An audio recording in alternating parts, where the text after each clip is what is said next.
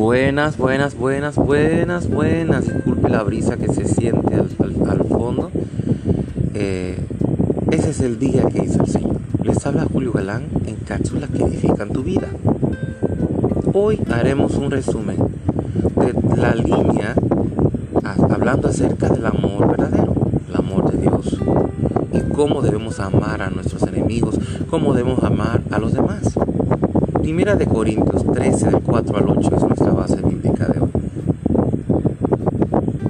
Aquí podemos hacer un recuento de que el amor, el amor no se enfurece, el amor no se enoja fácilmente, el amor es benigno, el amor es paciente.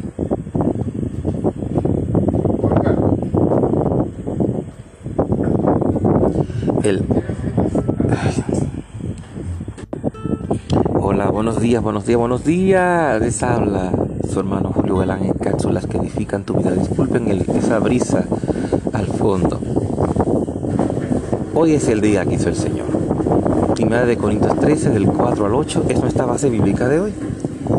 Y hoy hacemos un resumen de todo lo que hemos venido hablando, una serie hablando acerca del amor verdadero, el amor de Dios, de cómo debemos amar a los demás y cómo debemos amar también a nuestros enemigos.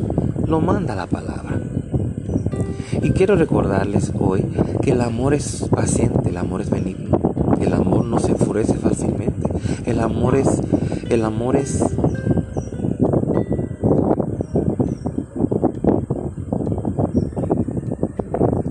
puro, el amor es algo puro.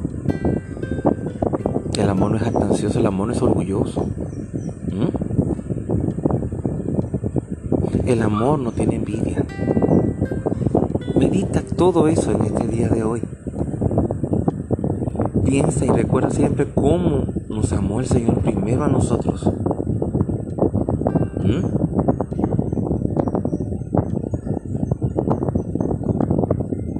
¿Y cómo dice el Salmo? Salmo, cantad alegres a Dios. Cantad alegres a Dios habitantes de toda la tierra, servirle con alegría, venir ante su presencia, un regocijo. Sí, tenemos que venir ante la presencia del Señor con regocijo, porque Él nos ama, Él nos cuida, Él nos sana, Él nos sustenta, nos provee, Él nos pastorea. Él nos guarda de la muerte y anda en valle de sombra de muerte, anda con nosotros, protegiéndonos, peleando por nosotros. Así que mediten estas palabras, lee ese, ese versículo de 1 de Corintios 13 del 4 al 8 y deleítate en el Señor. Recuérdalo, medita en todas las veces que he necesitado amar a una persona hay muchas personas esperando sentirse amadas. Demuéstrale que Dios las amó y las ama. Que aunque ellos hayan hecho muchas cosas, fechorías, aunque hayan cometido pecado, Dios está dispuesto a olvidar todo eso, a borrar todo eso de su vida y amarle con el amor verdadero. Así que Dios te bendiga, Dios te guarde.